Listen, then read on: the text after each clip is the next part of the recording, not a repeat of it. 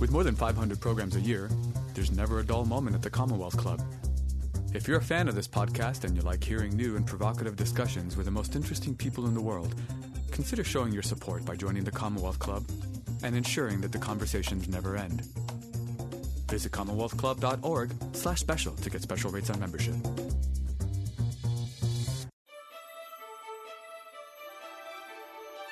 Thank you for joining us for another podcast from the Commonwealth Club. I am so excited for this evening to talk to one of my favorite thinkers, Sherry Turkle. And uh, what a joy and pleasure. And we we have both wrestled with the issue of humanity and technology and when does it nourish, when does it deplete, and what we need to do about it. And so I just I have to I read your book and I just loved it. Look at all these post-its. it's like, but it's so great when you have someone that you've known for so long and you've seen their own evolution in thinking. And um, there's so many beautiful symmetries in our work. Um, and we we decided beforehand that we would kind of talk or interviewing each other, but that we would kind of go over four themes that are interesting to us. So, um, well, first I will I will ask you, Sherry. Um, how did you see the politics of technology evolve? I mean, you've had a front door seat at MIT since the beginning, but how have you seen it evolve? Well, when I first came into this business, um, I was interviewing hackers on the uh, West Coast who had a high, who were who were personal computer users before there were personal computers. They were bringing bits and pieces of memory over to each other's houses to build um, the early personal computers at home. And they started the Homebrew Computer Club, and they were really um, computer utopians because their idea was um, that um, computers would be a kind of great leveler and a great democratizing force. And um, uh, they were um, they had things called computer fairs, which really were a, um, a, an extension of the countercultural movement of the 60s. So if you looked at computer culture snapshot of 1976, when I sort of first got into the hobbyist game, um, these were people who had a utopian vision of how people grabbing control of information and grabbing control of knowing how to program um, would really change the um, uh, power relations in this country. And then gradually, and much to, um, I can't say much to my surprise because uh, that was a pretty utopian, utopian dreams, you know, usually don't go someplace to die, but gradually as this thing became big business, um, one by one, those early dreams, um, you know, got turned into corporate realities that took it in a very different direction. So now people uh, are fighting against big corporations, and the corporate culture, of course, of computing has become a surveillance culture and is no longer associated uh, in any way, uh, in my view, with the left.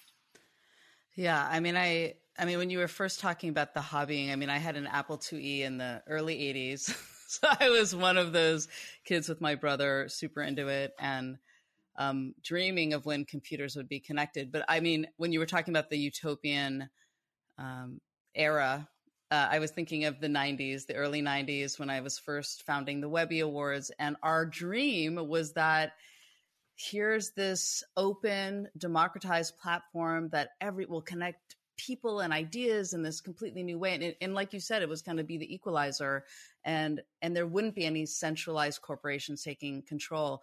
And I remember it was like the late 90s and it was right before one of the webby awards when the advertising model and the we're going to sell your data model and we're going to glue your eyes to the screen. I mean, I just remember that expression, which sounded so horrible to me. Like, I don't want anyone gluing anything to my eyeballs or anything around my brain, but that was like, that was the lingo. We got to, is it a sticky site? Are you going to glue their eyes? And which kind of sounds like a horror movie, which of course it has become because um, there was a great line that I was reading about in your book. It's like, what's the ultimate goal of this technology?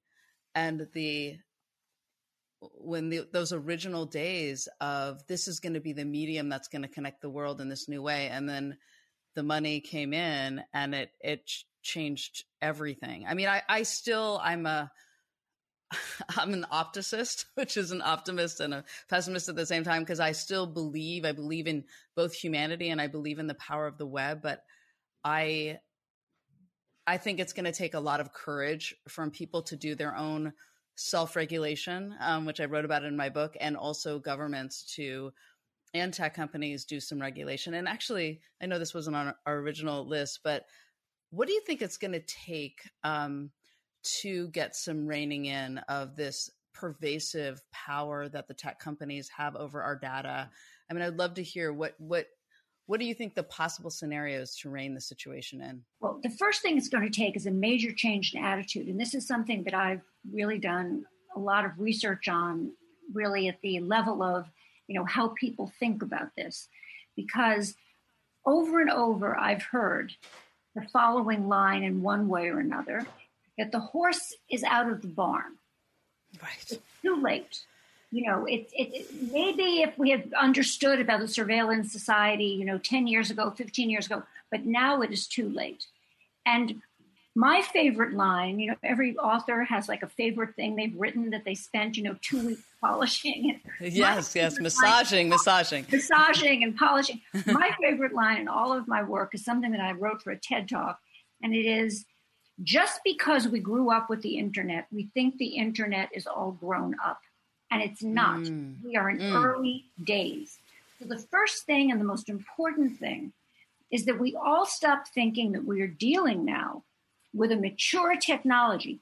Facebook is mature, it's finished, it's a mature company, Google, a mature company. Mm-hmm. These are incredibly rich, powerful companies, but these still, the internet is still, we have to think of it in terms of hundreds and hundreds of years where we are, this is still a technology in its infancy. And I don't think we want a technology that is monitoring us yeah. the way, you know, the, in the surveillance society that we're living in, because you cannot have a democracy without privacy, and you cannot have intimacy without privacy. Intimacy, democracy, privacy, these are in a kind of golden triangle. These are in a golden mm-hmm. relationship mm-hmm. that we need to we need to fight for. So we need to yeah. politicize this and see this as really the not too late, horse not out of the barn, and the fight for our future. I love that. And I, I have this section in my book that I wrote about, which I had so much fun writing, which is like that the internet is in its teenage years because we don't have the prefrontal cortex attached yet. So it's like there's a every it's like a car driving in all these directions. It's amygdala, it's like desire, novelty, you know, just dopamine hits, and there's no prefrontal cortex that's going, actually think about what you're doing. This will live forever on the internet. Why are you doing that? You know, and that that there is this room and and I think I think you and I both get to that even though we both kind of celebrate and critique the tech but at its core I mean ultimately I believe in humanity and ultimately I believe we can tech our way out of this because this is about what we're creating. If technology is an extension of us how do we create more of the world that we want? And we saw on January 6th I mean whenever anyone was surprised by what we saw, I'm like, are you surprised? That's the end game of all that disinformation and the manipulation of advertisements and information. That that's what it looks like when it comes out of the web in this really distorted way. And I actually thought that was a wake up call for really actually finally having some regulation and really rethinking how we're using it. Um, and and also, I'd love you know being a woman in the tech space. I mean, we are also those unicorns in that way too, because I think early on we were always the only women in the room often. And I mean, certainly in my early days of the Webbies and with you at MIT. And um, I, I I don't think it's a surprise at all that there's this big reckoning in tech and gender right now. I mean, I think I tell a great and, story. I tell a great story in my book where I'm an, I'm an assistant professor at MIT. I mean, I've gotten to be an assistant professor at MIT. Steve Jobs, it's 1981. He's coming in with the Apple II, and I'm and he's had this incredible insight, which was an insight I had. It was really, you know, what allowed me to have my career. That the computer is not just a tool, but is as you and I share this insight too, Tiffany. It's a it's an intimate machine. It's a Rorschach. It's a it's a powerful um, uh, emotional connector. He's had this mm-hmm. insight, but instead of asking me to come to any meeting with him, I'm asked to make him a vegetarian dinner. So I spend a day. I know that story. I, I was like, oh! I spent a day from Steve Jobs' visit to MIT cooking vegetarian, which is like, this is not my forte anyway. and then he walks in, and I've, I've assembled like everybody, a who's who of computer science at MIT. He walks in, he looks at my food, and he says, This is the wrong kind of vegetarian. Oh, and he walks out. And the interesting thing, the reason I tell the story and the reason it's, it's so to the point of, you know, women and where we were and where we're going is that at the time, I didn't even I, I didn't even expect to be invited to a meeting with Steve Jobs. I felt lucky to be invited to cook his food as a hmm. young professor.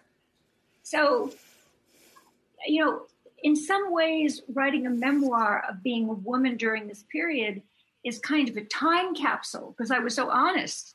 You know, you were so honest in the book. I love that. I loved how candid you were. Of how yeah new it is that women are invited mm-hmm. into this space. Well, not only, I'm so glad you told that story because I think there is an element here that going back to even the idea of when the internet changed, it was when they were trying to glue our eyeballs to the screen. And I often think that if more women and mothers were programming, the very last thing we would ever do is take away eye contact from our children because mothers so intimately know you're breastfeeding, you're making eye contact, you're trying to read your child, you're making eye contact. That's like your greatest tool as a mother is what is my child what are they thinking what are they feeling how can i connect with them and i do think i mean the fact that the majority of these tools were created by by white men who um, we're not thinking about that. And I, I'm so excited about this next generation of women and more diverse voices and thinkers creating these tools because I really don't think um, that mothers would create a technology that took the eyes completely, the eye contact away. Well, you know, um, I think they wouldn't have created it, but one of the most upsetting, you know, my career um, began in a, in a, with a very positive spin on the internet. I mean, I I was very me too. I was Webby's, yes, yeah. yeah. I mean, I think that's been another thing that that that we have really in common is that mm-hmm. the um, uh, that we both began by seeing these extraordinary possibilities.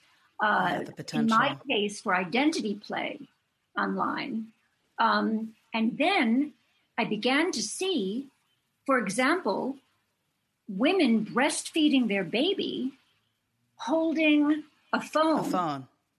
And not looking at the baby, but looking at the phone. Mm-hmm. And so for me, it wasn't until Alone Together in 2011, with the phones really in the culture, that I became, you know, I was no longer going to be on the cover of Wired magazine. I was, you know, I was off yeah. that. And and now I really took had a position as a technology critic because I was studying women who against all of their instincts were right. were not looking at their babies as they breastfed them and more than that were in the park with their somewhat older children ignoring their children when the children mm-hmm. were coming to them, play with me, look at me, look at me on the slide, and had eyes on their phone. So to me, the, yeah. the, the damage that technology began to do really had to do with our taking our eyes off each other and mm-hmm. stopping stopping us, inhibiting us from giving each other the full attention where empathy is born. And that really is where Tiffany's work and mine, you know, come to that intersection where she says, okay, let's just accept that that's what technology does and let's figure out ways to take a break. You know let's figure out yeah. practical ways to take a break because there's no getting around it that that's what technology does. Yeah and i feel like i you know i'm a i'm a cultural jew. I'm not a religious jew um, but we also share that in common. Um, but i think when i started embracing and rethinking what shabbat meant which is a day of rest. And what is rest? You know it's a 3000 year old idea. And i had this very dramatic year you know where i lost my dad and my daughter was born within days. And it was like how are you living your life? I don't want to be staring at screens all the time. And i feel it's actually it was like one of those moments where i really wanted to change what i was doing. And my family my husband's a professor of robotics at berkeley. He's obviously very into tech too. And we have two daughters now but we decided 11 years ago to turn off all screens one day a week and for what we call our tech Shabbats. And it was literally, it was the best thing I have done. And it helps me see, you know, one day a week, we're completely living analog and we're eating around a table. There's not a screen in sight. And we're connecting in this very deep way and laughing more and all of these things that I love, eating good food and napping and reading in a different way. But I think something that you said, because you know, I've, I've made a lot of films about, you know, empathy and how do you nurture it and the neuroscience of why we do things. And you have to create the space to work on these things. You you have and for me that it having that one day every week where I connect with myself because I do some of my best thinking and writing and I connect to my family and I feel so present. And I think going back to the analogy of the teenage internet brain is that it's so all over the place. And I feel like I get to still the noise, still the amygdala primal urge network that hijacks my brain or tries to. And I get to reset, look inside, and look at what matters. And I think um, that's going back kind of to the self regulation because it's hard to do in this world. It's actually not that hard to do, but people are so surprised that we do it. Um, but I was actually curious do you do like what practices do you do that keep it in check, the usage in check? Um, I have different practices. Um, I, um, first of all, never use my phone as an alarm clock. Yeah, my phone never comes yeah. into my bedroom. Um, and that for me is part of a larger practice of what I think of as sacred spaces. Yes. Um, yeah. That to me, the dining room table, mm-hmm. bedroom, um, the place where I meditate, um, anything having to do with eating, sleeping, places where I'm having a deep conversation, um, places where I'm working. Um, when I'm working on my on a book or, or a paper, uh, I can't be distracted. So I I think the most my most important insight, and this is something that Tiffany and I both write about, is that when you're distracted, every study shows that when you're distracted, it takes you 23 minutes to get mm-hmm. back emotionally, cognitively to where you were before you answered your phone or looked at a text or whatever you did none of us can afford those 23 minutes. I mean, that's just yeah. that's just too much time for me to try to remember where I was in a sentence. So, oh yeah. Um, so I I define sacred spaces really quite seriously, and if I'm writing, um, you just can't reach me. You just can't text me. You can't find me. I I'm not available to be interrupted. Mm-hmm. And then I have times in the day where I am available. So I'm very um, compartmentalized in how I in how I live in how I live my life.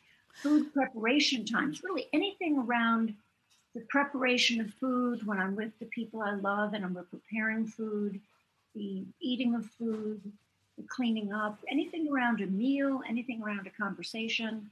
Um, mm-hmm. Studies show, my classic study uh, is that if you have if you're having lunch with someone and you have a phone turned face down and turned off, you won't focus. Yeah, you're not there. You're not 100 percent empathic with the other person. You cannot. You, it's just you lose empathic contact with the other person. Well, well, you know, yeah. Uh, when we when when I had my film studio, which we this year, you know, but we when we were all at the office because actually we did work remote a lot. We went in twice a week where my whole team was there, and for a while there, people would have their phones on silent.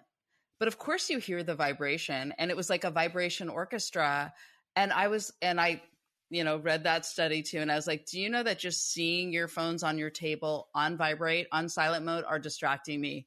and we're not able we're only here two days a week together so i said can everyone and there was a film studio rule like everyone's phones in their bag you can go out and check it as much as you want you take a bathroom break but don't show us that you're checking it because when somebody pulls out their phone it's very much like a yawn like one person does it and then it gives this permission for everyone to kind of tune out also so it was really interesting when we made that um, boundary and I, we do that too. We have no screens at the table. And then our tech Shabbats, we always have people over and this whole year at a distance outside, but we still did. And the conversations are so much better. And, you know, there's no phones anywhere. We always remind our guests, you know, we don't use technology here on our tech Shabbats. And it's, um, it's such a, such a different kind of conversation. And then, I just find I think differently without, I mean, it's a very alluring, tempting device that Steve Jobs made. and um, I wonder what he would think. but I think that um, going back to your compartmentalize, let's talk about that for a second. Because I, what I think is the brilliance of Shabbat from an intellectual perspective is that it's all about time management. It is saying for actually for six days you're going to work and one day you're going to have complete joy and rest and you're going to do all the things that give you pleasure and fill your soul and time management i mean t- the promise of technology back in those early days that you and i were both so hopeful is that it blurred every boundary you could work from the beach you could work from the bedroom you could you know what but now we've discovered you don't want to work from the beach or the bedroom like you need to create and i love how you called it these sacred spaces and I have all these. It's funny. I, I do all these interventions. I do. I also don't have my phone in the bedroom, and I write in my journal when I wake up, and I, I do all these things at the beginning of the day and the end of the day, and for for dinner. It's just dinner for us, where it's like there's no screens, but um, how much better it is to actually put some boundaries back, like this. I think we all saw, and actually, we got a question here, and I should remind everyone that anyone that has a question for us, you can put it in the chat and it'll be funneled through us. But one of them is during the pandemic. I think the biggest common thing I was seeing is, what day is it? It's so blurry. What is, there's no boundaries. And we lived with that for a year and it's not so great. I think we, and I'm so excited to get into this part of the conversation with you because here we are talking about all the effects of when you're living through the screen. And then we all got put into this forced experiment of you can't leave your house. You're going to work, play, everything on the screen. And how did that work out for you? And I'm would love to hear your thoughts and I have some on the subject, but what do you how do you think that's going to evolve the way we use it when we emerge? And what insights did you have like during this year? Right. Well, um, the way we were asked to use our screens was exactly in the wrong way we, we were forced to use our screens for our most intimate connections mm-hmm. because we had it was the only thing we could do we were forced to use our screens to say goodbye to our dying parents mm. or dying children i mean we were screens became better than nothing in the most extreme circumstances so mm-hmm. um, it's very important that we not take what happened to us during the pandemic and make too many, um, you know, like I want to say, generalize too much about it because no one, the most technologically, you know, gung ho person would never have said, Oh, I know, I have a really good idea. Let's have the farewells of dying people be on iPads. Like that's a real, you know, let's try, let's, let's try that. You know, right. I mean, we did things, we did things with technology that really were, um, they, they were the best we could do. But just because we now have that image in our head that we can have every meeting on a screen and we can do everything on a screen and we can do telemedicine and we can do psychotherapy and we can do psychoanalysis. Oh, we did that because it was all that we had. So I think mm-hmm. the first thing we need to do is kind of step back and take a reset. Because with technology, in my research over decades, the pattern is that better than nothing somehow becomes just better than anything. Mm. So like to take a stupid example, my, I got my grandma a robotic pet because she's allergic to dogs. And then four months later, a robotic pet is better than a dog because it will never die. And my grandpa died, and I can't stand the idea that my grandmother will ever know another loss. Mm-hmm. So this eight year old found a way to turn better than nothing, she's allergic, into better than anything that life could ever deliver. A, a creature that will never die. Mm-hmm. And there's something about the way in which we're starting to talk about the post pandemic use of technology, where people are trying to say, well, this was so great during the pandemic. We had so few meetings during the pandemic. We, we, you know, we did education this way during the pandemic. We could, we could, you know, bring that forward. And I just think it's very important to step back and say, look, just because we did something when it was better than nothing doesn't mean that it's better. Let's just step yeah. back and take a breath and really ask for the first time what technology serves human purposes? How do we want to use technology to serve human purposes? So I think it's an enormous opportunity. Yeah, I mean, I, I think that, you know, the best moments were my 11 year old coming down the stairs and being like, Oh, I just want to go outside. I've been on Zoom school all day. And just seeing her with delight meet her friends at the park, you know, with masks, but like so excited to go outside. And I think it was like, you know, the force feeding of something that they thought they wanted so much. And, and I, so I think, and I know personally, I mean, when I am with my friends or family in person, it's like my heart beats faster. And i'm i'm so feel the energy of just being with another human that my greatest hope is that when we end this like social desert that we're going to appreciate being with one another in a whole new way and we'll put our frigging phones away. And that people will finally see each other and value it in a whole new way because they were deprived of that for so long. So that's in my aspirational time. And you know Oh, go ahead. No, I just I just wanted wanted to remind Tiffany that before we started, because I haven't been as good as she has been, but before we started this conversation, the person who's helping us with the tech reminded both of us that in order for it to look as we are looking at each other, is to look at I should look because I was the one who wasn't being good. I should look at the green light and at the camera on my computer not a Tiffany on the screen. In other words, in order to give the, the illusion, the illusion, the impression yes. that I'm making eye contact with Tiffany for an hour, I should really look at nothing. And I mm-hmm. think that this metaphor, that in order to give Tiffany the illusion that I'm making eye contact and being empathic with her, I should actually see her not at all. I'm doing that now. I should see her not at all, not see the musculature on her face, not look at the flick, flicker in her eye, see nothing about how she's responding to me. In other words, have zero empathic inform get no information in order to be empathic is my metaphor for this year on Zoom. I, I couldn't agree with you more. I mean, me, but it, but yet I'm looking at a green light and I'm yeah. fooling her into thinking that something's happening. Nothing's happening. Right. No, no. I, I, think that's what Zoom fatigue is. I have felt the same. Like whoever invents something, a camera in the screen, so we can be looking at each other is going to be a very successful. If they, because it, I think whenever when everyone says they feel so drained from Zooms, I'm like, of course you do, because you're having quasi eye contact for hours full frontal fake eye contact. like it's so awkward. I know it. I You're not even because you're looking at you're not even because in order to give you the feeling I'm looking at you, I literally am looking at nothing.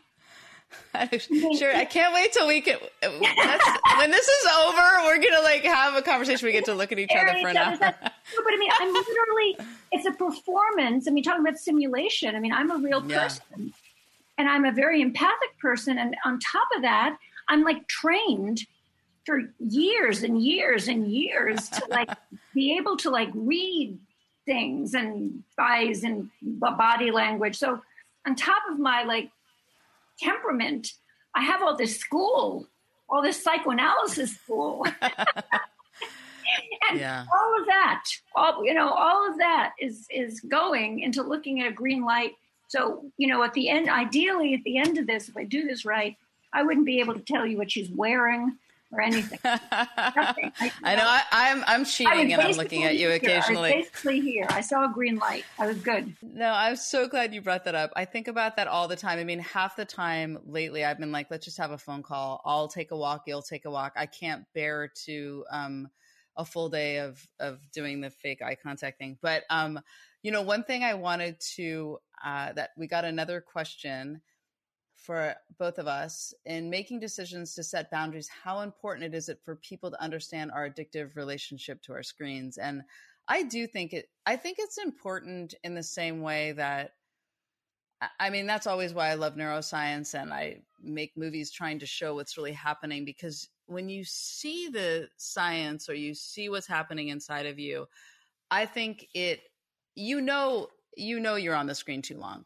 But somehow when you see you see it, it helps you know, it's like acknowledging the problem, like to understand that you're on the screen too much. If you understand why you're on the screen too much, because there's thousands of engineers and scientists and psychologists that have designed this to keep you glued to the screen, that's one step. And then also to see what's happening to you. And I think the great question of our age is always going to be to be able to identify when do when does a screen experience nourish you? Because i have had those during the pandemic for sure.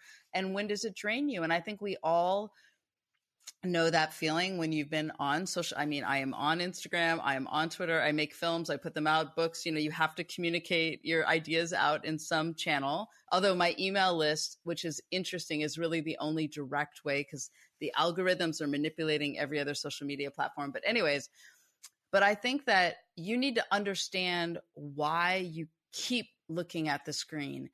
And then I think that's the the first step to go, you know what? I don't feel so great when I'm on it all the time. Or I know my kids are saying, Mommy, come play with me, or let's go out and you're on a screen. That I think all of those steps are necessary to actually make a plan and say, you know what?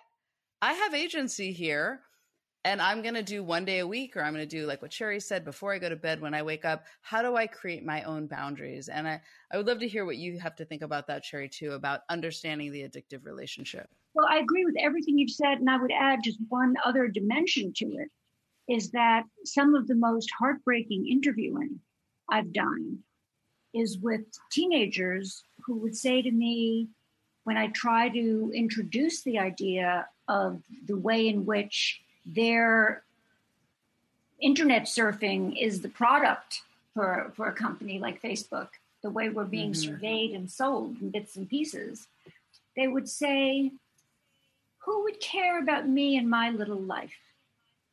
Who mm-hmm. would care about me and my little life?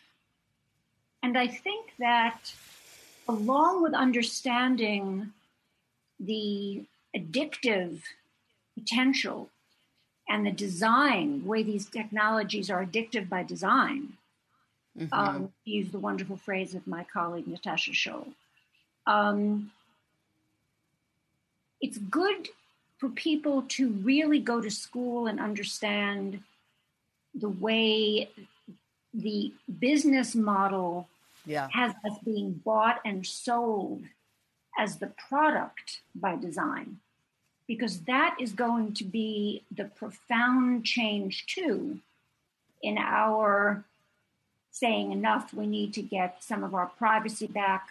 We need to get our politics back under control. We need to get disinformation under control because yeah. part of it is psychological, and that's the addiction part. And then part of it is who would care about me and my little life?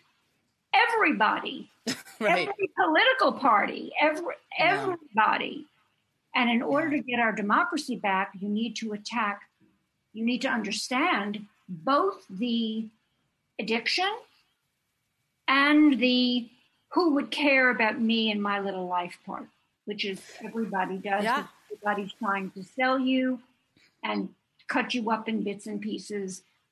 Well, I mean, this does go to the business model. And I kind of, towards the end of my book, 24 6, I do explore that because I talk to a lot of my favorite thinkers about what is the business model? I mean, I personally, I mean, we're using email for free, Google Maps for free, free, free, free. Well, it's not free because you're the you're the product. So if somebody said to me, "Okay, you're using Gmail and Google Calendar all the time, would you pay 20 bucks a month?" If you owned all of your data, if it went to a subscription model? Or what if it's like a government utility? I mean, we need more options here. Like, basically, right now, because it's so invisible to most people, they're getting this free pop product, which is like the Garden of Eden of apps and apples and all these wonderful things we're using all the time. But we don't really see the back end. Well, I do think that we did see the back end. What happened January 6th was part of the back end. Um, but I think, you know, another issue is, of course, that the technology is moving so quickly. The government, there's often not enough people who understand the language of what's happening to legislate it or they do and it takes so long that the technology changed by the time they come out with it. So we need more translators in government. And you're right we need more education for people to really understand how they're being used. And and i think you need to step away from the machine one day every week because i get this perspective like it really is i'm like in a movie when we go out for a walk and everyone's got their faces down i mean it's different in the pandemic like I had a different set of concerns. Like when I walked in Manhattan and everyone's like staring down, no one's looking up. And I, you know, and I think now the pandemic has shifted, but I imagine when things are back, um, that will continue to be a concern. But on this day without screens, I get this, you know, I walk in the world with this fresh eyes every week. And every week I think about, um, like, first of all, I can think without being influenced by so many other things. And we're so bombarded. Our brains, our precious brains, are being so bombarded with news and other people's pings and emails and agendas that what I find just to think about anything is this on this one day where I feel like I get time for my own inner thinking, which feels very important to me. I have time to reflect. I have time to think about society. What do I want to make a film on to show what's going on here or whatever? I I don't feel like I have during the week. I I don't feel like I have that space, that mental space um, to think. So it's also about. I feel like it, going back to the addiction question, it's this day of clarity, and it kind of resets me every week for the way I I go back into it with a kind of a fresh perspective. Well, um, I want to take I want to take Tiffany's good idea, and I want to argue that if you really do take the idea of addiction seriously, you want to take her good idea and say, okay, if I'm addicted, I don't want to not take heroin one day a week because it resets me. I don't want to not be an alcoholic one day a week. I want to use the wisdom and the clarity that I get from that one day a week as a start and say, where can I begin to create life practices? And in fact, you do discuss this in your work, so I mean you're not giving yourself full mm-hmm. credit. You know, where can I begin to create life practices the rest of the week where I'm using that wisdom from the one day to create and how I use it. Yeah. That, that are going to create spaces for myself and my children where I take that Shabbat idea and a, a sacred space idea and I bring it into the rest of the week. For example, it is really bad for students to take my work and then my life it is really bad for students to have their phones out during class. Right. Because when the phones first came in, I had, you know, everybody wanted to have their phone. They were like looking at their phone. They would, I mean, you know, they would, they put their phone in the bottom of these bucket bags and they would be like this. And, and I would, I, and I finally, I, you know, I, I used to hold focus groups with my classes and I said, okay, we got to talk about this. I, I know Yeah. you're in your mail. I mean, don't even like go if you're not. Pretend. What is, Yeah. or they pretend to be having their, their, their laptops open to, uh, you know, to be like looking up some incredible quote from Durkheim and really they're like, you know. so I said, look, talk to me. What? And people basically said that they, it gave them such a hit. It gave them such a feeling to feel that somebody wanted them, to Mhm. feel that somebody was thinking about them, and that they Mhm. really couldn't go through a three hour seminar without that feeling once that feeling was available to them. So we just went cold turkey and people put their phones in a in the in pouch. a basket. And all of a sudden people, you know, learned that to and not just me, but at Harvard Law School and Harvard Medical School, I mean, just all the places I studied when I studied the Harvard, you know, the kind of Cambridge nexus of places, that to hold a decent class, phones have to be put away. No longer Yeah. phones and computers. That you know that no, you just couldn't teach with things. Yeah, you know, and I think even during the pandemic, um, you know, my daughter who at high school, they have a pouch and everyone would put their cell phones. And of course, during this pandemic year, oh my gosh, I mean, they've got their, there's so many screens and I can't wait for them to go back to school. That's one of the biggest reasons because you, and even the iPads are just really big phones to me. like just put those devices away. I mean, there's so much research that if you have a phone out when you're studying, when you're in class, you are not going to learn, you're not going to pay as much attention, you're not going to do as well. And yet, because it's so addictive, you have it out. And I want to go back to you about the heroin one day a week or wine one day a week, whatever it is, because I think that's where the analogy doesn't work for me because the addiction analogy, because I- love using technology for getting a film out or I do a newsletter or like there's so many ways and I think that's about intentional use of technology and I try to be very I was agreeing with Yeah. that. I was saying Yeah. there are certain, certain. I was saying, please don't, don't misunderstand me. I'm Yeah. I'm a very heavy user of technology. I write with a computer 12, 13 hours a day. I mean, I'm I'm a very heavy user of technology. I'm saying that there need to be sacred spaces where you put it away, totally agree.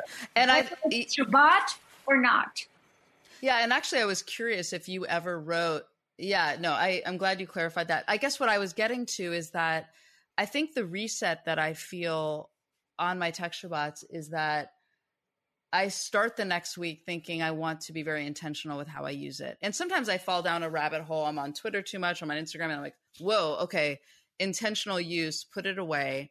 And I find actually that my writing, I do a lot of writing on my computer, but I do some of my favorite writing is actually on Saturday by hand. And there's so much research about writing by hand and reading a book versus the screen. It was a great article in the New York Times last week about you receive the information differently if you're reading a book on paper versus the Kindle. And I think this comes down to technology is this amazing tool. Obviously, I mean, I think that being intentional when you use it and when you turn it off is the big question of our time. When does it make things better and when does it make it worse? When does it make you feel good and when does it deplete you? And I think that the pandemic magnified that question in a really intense way. So it'll be really interesting to see how we emerge, you know, after this period where there was such an extreme use of it.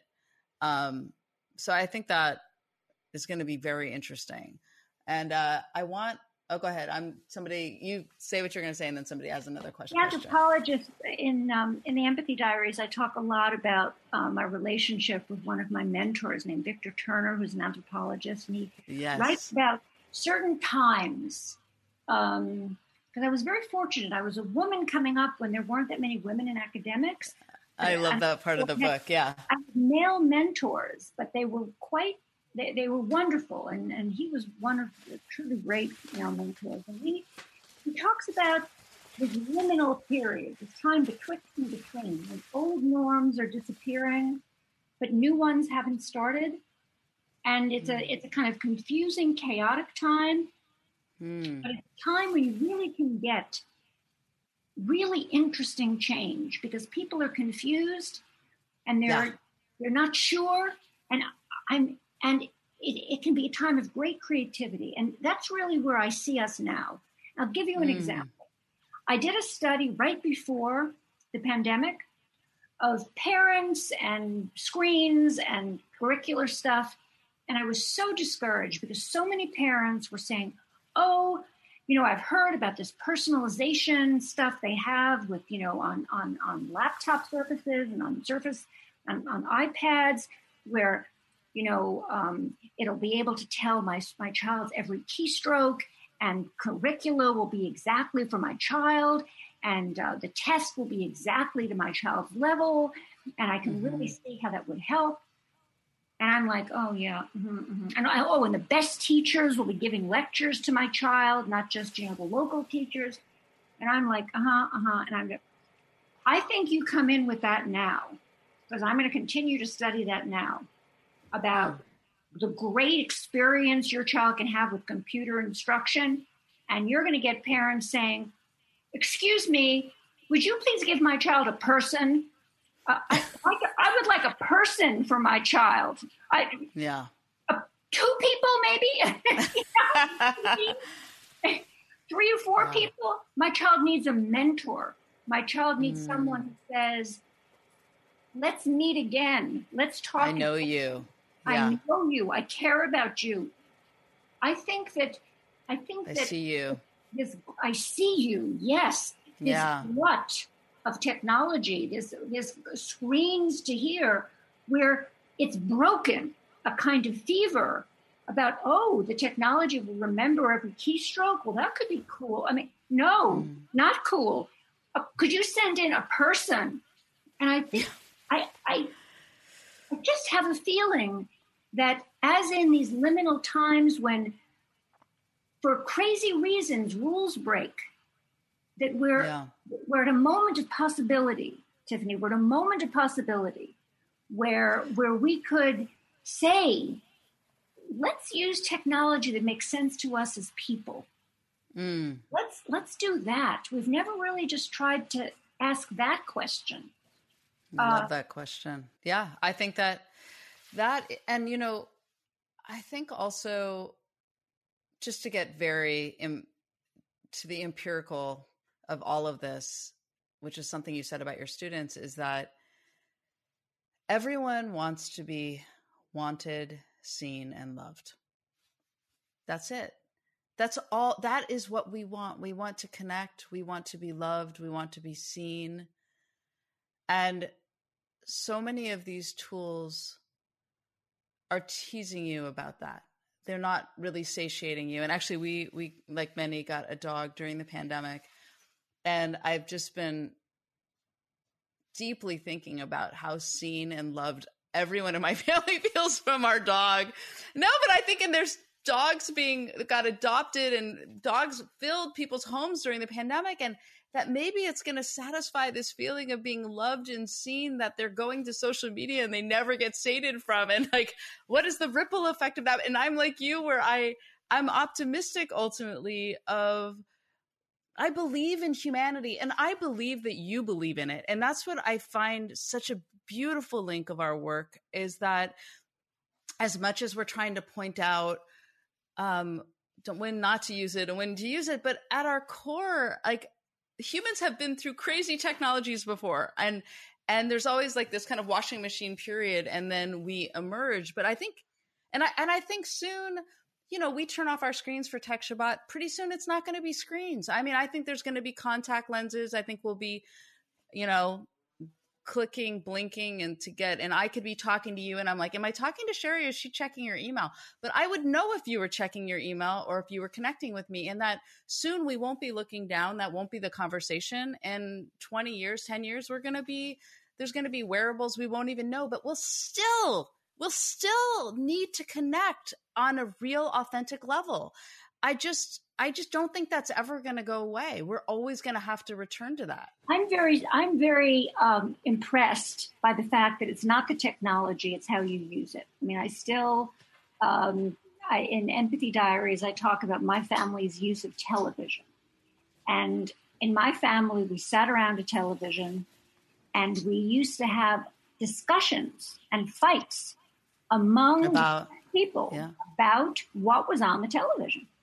Mm-hmm. That singer good? Was that singer bad? What about her dress? What about the Jews? What about this? Mm. Was it good for the Jews? What, I mean, I, I mean constant. Yeah. The, the, television was a, a place where the Bonowitz family we talked. The television was a time for talking and family conversation. And I remember being in graduate school and taking a media course and learning that the television was a passive media Mm-hmm. You know, it was like I was like learning the television was, and I, I remember saying, really? My family had not gotten the memo. and, and I remember yeah. sitting back and saying, you know, it's, you can train people. You can create a computer culture that cares about privacy if you yeah. have a culture that cares about privacy. Mm-hmm. You can create a computer culture that cares about oh, democracy if you have a culture that cares about democracy. That's right. So, I mean, I, I want to say amen, amen. yes. Preach to me, preach to me. So, I mean, this, you know, that, that, that, that, that the business models that the computer companies, it may, it may seem predetermined that those were chosen, but they were chosen because the market was left to choose what the market will choose. Yeah. But that doesn't have to be. Just like television doesn't have to be a spectator sport. Yeah, I think that's such a great point. And I and you know, I mean, when I was growing up in the 70s, the big concern was that TV was going to turn my brain to mush. I remember that's what, you know, and I watched a lot of bad television in the 70s and um and it didn't turn my brain to mush. And and I think I and it's funny because when you were saying like actually my family Shabbat table is really where we do all the big discussion of the week because it's so weird that we don't watch as much TV. And and that was a unifying thing when I was growing up. And what is the unifying thing? And every family's probably got a different unifying. They want to do sports together, they want to do this, but like what's the unifying thing that you really connect? And and can you create i mean for me the big challenge that i like to challenge people because i say hey this has really worked for me and my family and my daughter who's going off to college wants to continue doing tech shabbats in college I think it's a good ritual to bake into your family's life. Like whatever it is and and in the book I talk about if it's not a full day, maybe it's half a day, maybe it's Friday night, but how can you create a boundary where like your family, you were all like engaged in being together and exchanging thoughts about life and and arguing and laughing and and that's that's what it's all about. And I think, you know, this pandemic, what is it all about? Uh, it's all about you are what you do all the time. And when do you feel connected? When do you feel loved, seen? When do you think the best? I mean, these are big questions that we've had a lot of time to think this year. and I think I think it's a really I think it's an opportunity. Like I was thinking about the word pod. Like everyone's using this word pod. And then last night, in the middle of the night, I couldn't sleep. It sometimes happens. And I thought, well, what, what if pod is like a chrysalis? What if we've all been in a chrysalis for a year? What's going to emerge? Like it, it can be something beautiful and magnificent. And of course, I'm not like Pollyanna, like it's all going to be fabulous, but what can, what analog rituals did we do during the pandemic that we want to bring forward? What technological things that we don't want to bring forward? Um, and I think those are really like everyone listening or watching, like make a little list. What did you start doing during the pandemic that felt good? And when were you on screens when it felt bad? like it's a good starting point. I mean, what what did you like? What do you feel like the pandemic? Um, I mean, we're about to emerge. What are your? It was very clear that for me, yeah. the pandemic was a way to step back and yeah. see this country with fresh eyes. Hmm. I think we stepped back, and because we were at home and we were watching it on television and we weren't all out and distracted, we saw social, we saw inequality of income. We saw mm. Me Too. We saw mm. white supremacy. We saw mm. racism. Mm. We saw the election. Yeah. We saw voter suppression. I mean, we saw. I, I remember the day that I watched. I, at first, I didn't know what I was watching. It was a big stadium and all these fancy luxury cars. And I saw Americans in fancy cars getting their first bags of food from a food bank who had never gotten food before. Mm. So I think that this, for me, what the pandemic was, was uh, anthropologists call it dépaysement, kind of stepping out of your country to see things fresh. Mm. And I think I love, that, love that. I think that is such a gift to all of us that we were given the opportunity to yeah. see our country fresh, to see ourselves fresh, to see our possibilities fresh, to see our problems fresh. And it's a reset. It is like a, a Shabbat. It's like a. no, when you're saying these words, exactly what you're saying is how I would describe my once a week feeling is like I see things differently, I see them more clearly, I reset. And actually, I loved in your book, um, The Empathy Diaries, and I've loved all your books, but this one was so intimate and and I oh, I just loved it. And I loved your vulnerability. And I think one thing where again I connected with you. There's so many things, but you know, just this feeling of feeling like an outsider, and certainly even as a Jew. I mean, um, I'm a blonde, blue-eyed Jew named Tiffany, so mostly people don't think I am at first, and th- I've always felt like an outsider in that perspective. And my whole family, they're they're it's a line of outsiders if you're a Jew but Ken and I have always talked about that that's a real that's an incredible vantage point because you just you're you're outside, you're looking in and that is an incredible viewpoint. Um not always because I think ultimately there's like this desire to be inside of the outside, but you get such a great view from the outside and I love what you're saying about this year. We got to kind of outside in look at our country, feel the issues in a very raw new way and look at technology. I personally looked at technology. I mean, I appreciated technology. I mean, let's just take a moment, everyone, and think what would this pandemic have been like without the web? Just sit with that for like a good hour. Um, because it allowed us to stay connected, to do this talk, to stay, to see loved ones, to get information. And I'm grateful for that. And then I think, you know, the times when it didn't, you know, nourish. But I think, uh, it's been a fascinating year and a hard year and but you know those are you know the growth happens in really uncomfortable times so i'm hoping for that chrysalis that there's going to be some major growth coming out of it in a couple months when i get my second vaccine shot um, i think we're do we have any final questions from the audience um, you can type them in the chat they'll be sent over here and sherry i just have to say i just you once said to me, well, okay, there's two things from the book that I wanted to say was I loved your book. Um, and you were quoting um, your teacher Turner. I love the way you talk about all the different things each of your teachers taught you and how it informed your teaching. And I I love it when people really make those intellectual leaps of like why they do certain things. And there was one there was one thing that he said that, you know, be open to even ideas from writers you don't agree with or thinkers so you can find the nourishing raisins. Now, I have to tell you that in my film, raisins in bad theories. in bad theories. Okay, I love that idea. So I'm imagining these nourishing raisins, and I, when we're making films, we always say provide enough salty nuts to like if we're going off on science we have to like provide a salty nut to carry them through so i was thinking a combination of your nourishing raisins and my salty nut metaphors would make wonderful like like intellectual snacks as you're creating. And then the other thing I wanted to share was that you once said something to me that you might not remember, but it made a big impact on me. And I, we met when, uh, you know, I had just come out with this film Connected, and I was very stressed because I was going to be away from my my daughters every weekend for like the theatrical tour for like two months. And you turned to me, and I will never forget this. You said, Tiffany, this is what I need to tell you. Enjoy it, enjoy it, enjoy it, enjoy it, enjoy it. You have worked so hard on this movie and you're getting to take it out into theaters.